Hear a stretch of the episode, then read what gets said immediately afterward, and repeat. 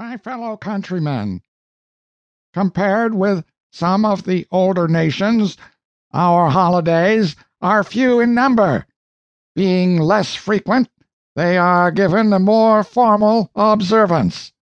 With the possible exception of the Fourth of July, none of them on the secular side arouses any more popular interest than the birthday of George Washington. Of course, he is honored for what he did. He was the leader in a successful struggle for independence, which gave him a justified military reputation. He was also the foremost influence in securing the adoption of our Federal Constitution, which gave us a free republic. Naturally, he was chosen the first President. In this office he brought into practical operation the theories of our national government, which demonstrated that he was not only a military leader, but a sound and patriotic statesman. In addition to all his public service he was a man of affairs. He ranks as the best business man of his day. Had there been no Revolutionary War he would undoubtedly have become the foremost colonial figure of his time. It is because of his success in so many fields of action that his memory makes such a wide appeal. Wherever men love liberty we find a veneration for the name of George Washington.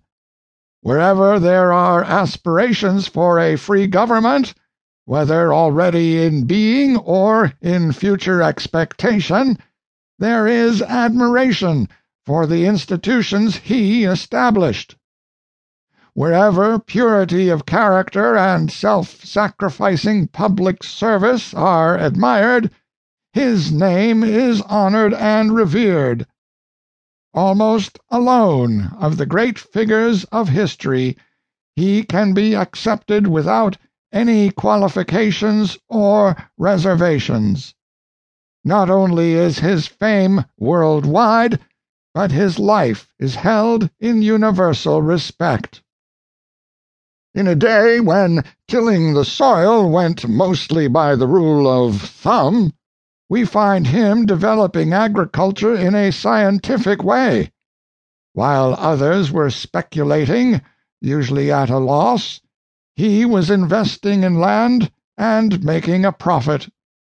When the political thought of his day was centered for the most part in each local colony, he had the vision to see and the understanding to comprehend the advantages of a Federal Union.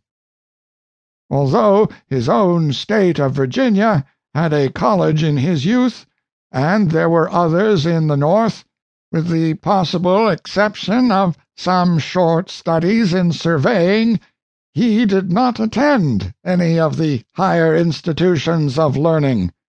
Yet he became a well educated man himself, and in many of his public statements, and finally in his will, he was careful to disclose his views on the importance to republican institutions of government-supported free schools and opportunities for higher education.